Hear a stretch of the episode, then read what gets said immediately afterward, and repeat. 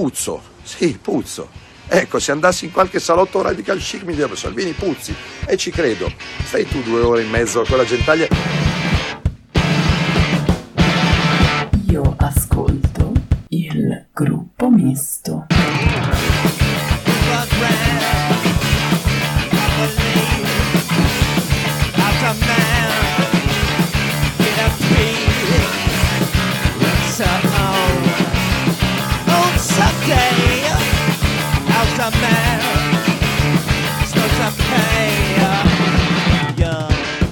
Benvenuti in questa nuova puntata del gruppo misto podcast. Il podcast settimanale che ti rivela i 10 segreti per non puzzare di povero se sei in mezzo alla folla. Povera, ha un odore molto più forte, molto più vicino a quello del, del nero. cosa stai Hai mai dicendo? provato a portarti a letto un, un rumeno No. o uno di Tu? questi paesi Tu dell'est? forse? Sì, si eh. lava, ti fa fare 10 docce. Ah, eh. Continua ad avere un, un odore agrodolce. non-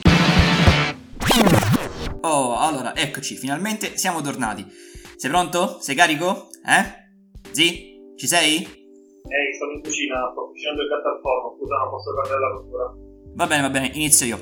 Ok, crea scalpore e indignazione il video di un ragazzo ivoriano che cuoce un gatto in mezzo alla strada. La vuoi coriandolo? No, no, no, però mi raccomando, abbonda con le patate. Intanto il sindaco di Vicenza dichiara: finalmente questi negri si stanno integrando con le usanze del luogo. Ehi, eccomi, ci vuole ancora una mezz'oretta. È guerra aperta tra il Veneto e la Calabria. Il direttore di Libero Pietro Senaldi ci spiega che non è proprio una questione di razza ed eleva il presidente del Veneto Zaia ad archetipo della razza veneta. hanno anche una tipologia, un normotipo, no? Quello veneto che è diverso dal normotipo italiano. Diversi di quelli veneti da quelli italiani. E lo si riconosce la faccia di Zaia non la trovi in Calabria se non si è spostato un veneto in Calabria. Ma finalmente è tornato alla ribalta Silvio Berlusconi. Cioè, non è che sta in giro, fa cose, non esce di casa, sta sempre vecchio e rincoglionito, però le sue vicende, soprattutto quelle passate, sono tornate di gran moda. Dopo 25 anni, Berlusconi lascia la casa di Palazzo Grazioli, un giorno molto triste per Forza Italia e per l'intero paese. Sede di incontri cruciali e di cene eleganti. Palazzo Grazioli costava un affitto di ben 40.000 euro al mese. E Silvio, dopo vent'anni, oggi, ha dovuto dire basta. Si trasferirà sull'Appia Antica, nella casa che fu di un altro grande, Franco Zeffirelli, deceduto lo scorso anno. Noi del gruppo misto siamo pieni di tristezza in questo momento. Me lo vedo già mentre fa gli scatoloni.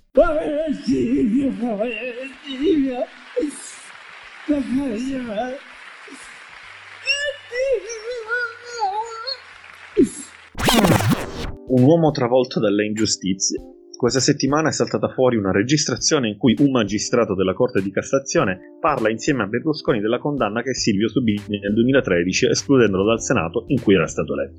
Il magistrato parla chiaramente di sentenza pilotata, pur avendola scritta lui. A mio parere lei è stato trattato ingiustamente e ha subito una grave ingiustizia, dice il magistrato. L'impressione è che tutta questa vicenda sia stata guidata dall'alto. Mamma mia che ingiustizia, viviamo in uno stato controllato dai giudici. Senti, ma qual era il motivo della condanna? Uh, frode fiscale nell'ambito del processo Mediaset. E su che canale è andata in onda questa registrazione ambientale? Quarta Repubblica, un programma di Mediaset, sì, Rete 4. Ah. E chi sarebbe questo magistrato che parla di questa cosa? Amedeo Franco fu accusato di favorire un imprenditore di cliniche private in due procedimenti. In cambio gli era stato promesso un certificato medico legale falso per far ottenere una plastica al seno del Servizio Sanitario Nazionale a una sua amica brasiliana. Capisco, e dimmi, l'avevano poi risolta quella cosa del conflitto di interessi in cui un politico non può tenere in mano il 50% delle televisioni nazionali? Eh, Guarda, credo proprio di no. Ottimo, ottimo. Ma eh, questo non frena gli esponenti del centrodestra.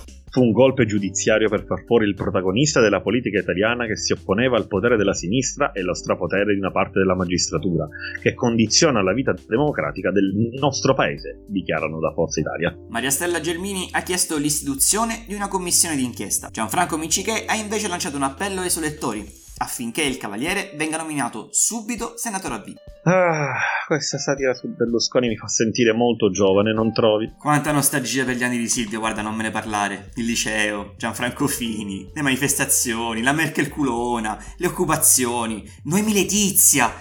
Ah, quante canne ci siamo fatti in quegli anni. No, no, sì, sì, sì, sì, sì, lo vedi che c'aveva ragione lui.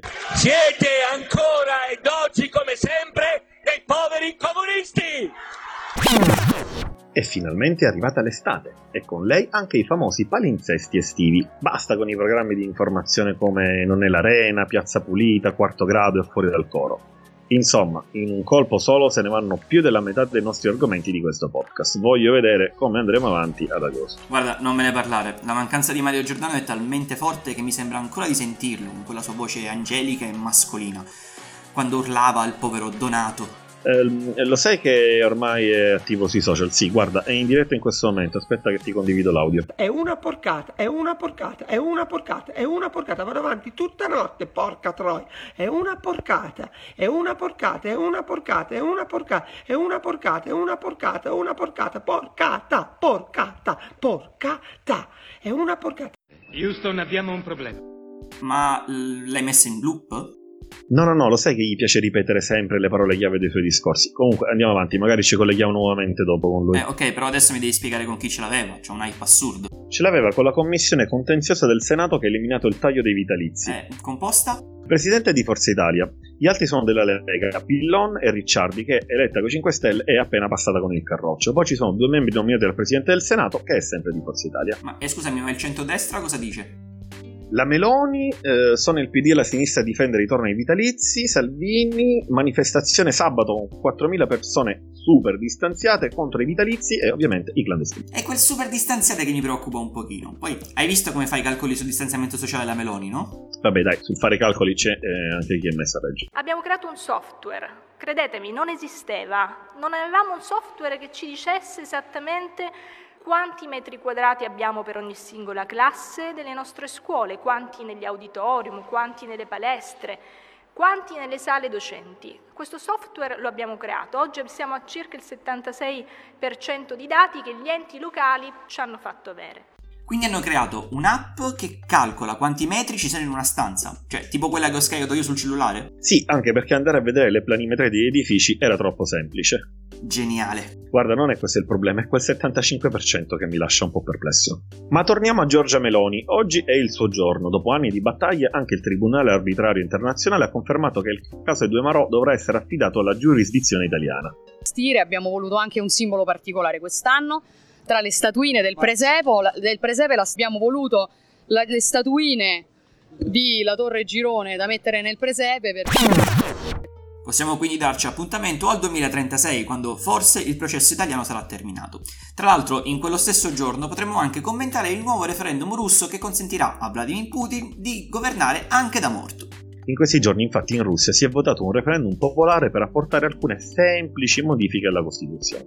L'introduzione del salario minimo garantito, il divieto di celebrare matrimoni omosessuali, il riconoscimento della popolazione russa come la vera etnia sovietica e poi, come nota a margine, anche l'estensione dei mandati massimi possibili di Putin, Robetta. Governerà quindi fino alla veneranda età di 80 anni, superando il suo maestro Silvio Berlusconi. Гражданам России, хочу сказать спасибо вам большое за поддержку и доверие. Intanto in Italia preoccupa la comparsa di sempre più casi di eterofobia. Noi del gruppo Misto Podcast, da sempre schierati dalla parte dei più deboli, vogliamo spezzare una lancia in favore di tutte quelle persone che nel 2020 hanno ancora paura di dichiarare la loro eterosessualità e ci uniamo all'appello lanciato da Matteo Salvini. Io penso che l'Italia sia un paese che non discrimina, perché è folle discriminare sul lavoro, a scuola, e che ci siano già tutte le sanzioni e le punizioni possibili e immaginabili. Per quello che mi riguarda, se viene picchiato, punito, discriminato un omosessuale o un eterosessuale, la via è la galera, però non c'è il pestaggio più grave o l'insulto più grave rispetto a un altro, perché allora a questo punto noi presentiamo un bel disegno di legge contro l'eterofobia, perché se vengo preso a schiaffi io non vedo dove sia la differenza rispetto a che venga preso a schiaffi qualcun altro. Quindi... Pensiamo infatti a tutti quei casi drammatici dove le proprie scelte sessuali hanno inciso gravemente sulla vita delle persone. L'Istat riporta che soltanto quest'anno già più di 500 ballerini uomini hanno dovuto fingere di essere gay per poter continuare a lavorare. Situazione analoga anche nel mondo della moda, dove uno stilista su tre viene licenziato se non è in grado di dimostrare una relazione omosessuale duratura e stabile. Ma tutto questo non è di certo una novità. Pensiamo a quel povero Gesù Cristo che si è dovuto circondare di 12 bei maschioni pur di poter frequentare liberamente la Maddalena in segreto senza essere tacciato di essere eterosessuale. e dopo questo ci chiuderanno il podcast. Per non parlare dello scandalo adozioni, dove un etero, solo se single, può adottare esclusivamente bambini con gravi disabilità, lasciando invece tutti i bambini sani e belli alle coppie gay. Poveri etero che devono accontentarsi degli scarti. Ora prendiamoci quindi un momento per ricordare tutte le vittime discriminate per i loro gusti sessuali e di cui non sentiamo mai abbastanza parlare. Perché in questo paese, se sei un uomo a cui piace la fica, ti devi nascondere e se sei una donna a cui piace il cazzo, vieni sempre denominata come una femminuccia. Per questo motivo dobbiamo, con nostra grande sorpresa, dare ragione a Matteo Salvini, che coraggiosamente ha iniziato una lotta per far approvare anche un decreto sull'eterofobia. Bravo Matteo, siamo stanchi di prenderlo in culo. La Lega però è sempre stato un partito aperto al dialogo e al confronto, con particolare attenzione alle diversità. A dimostrarlo è l'ormai nota Susanna Ceccardi, intervenuta sulle proprie pagine social in difesa del povero educatore Marco, discriminato solamente perché gay.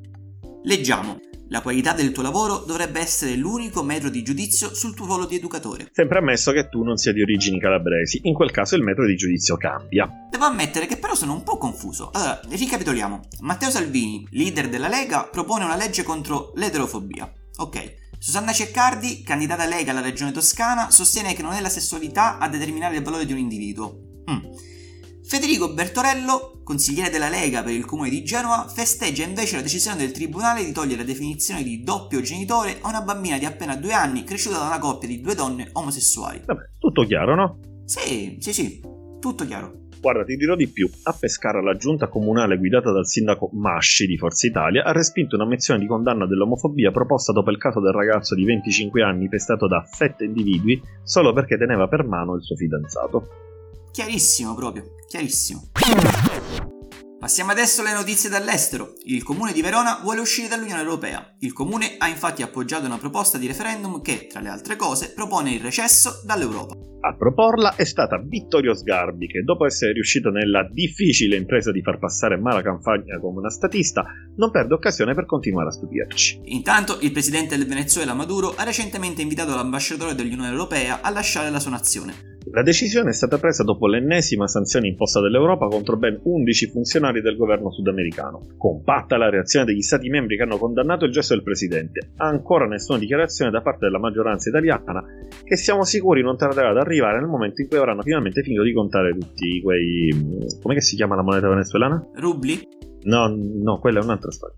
Ok, comunque in Cina invece continua a destare preoccupazione la situazione di Hong Kong, dove adesso, secondo le regole appena varate, basterà esporre uno striscione o un cartello con su scritto Hong Kong libero per essere arrestati. Fondamentale anche in questo caso l'apporto italico, con i funzionari asiatici che si sono liberamente ispirati al nostro ex ministro degli interni, che durante i suoi comizi mandava i pompieri a rimuovere gli striscioni dai balconi della gente, il famoso modello Italia. Invece, l'attuale ministro degli esteri Di Maio, ex ministro dello sviluppo e del lavoro, ex leader del Movimento 5 Stelle, nonché ex bibitaro al San Paolo, non ha ancora espresso una sua posizione sulle proteste di Hong Kong. Starà aspettando anche lui una valigetta da Pechino. Eh, noi abbiamo degli scambi commerciali con la Cina che stiamo rafforzando perché abbiamo una economia in Italia che per il 30% del PIL è fatta da esportazione del Made in Italy nel mondo e quindi il dovere anche di un Ministro degli Esteri è portare avanti tutte le occasioni possibili per vendere il Made in Italy nel mondo e produrlo in Italia. Prima si e la democrazia e la libertà per questi Quando ragazzi? ci sono proteste noi abbiamo detto chiaramente che non ci possono essere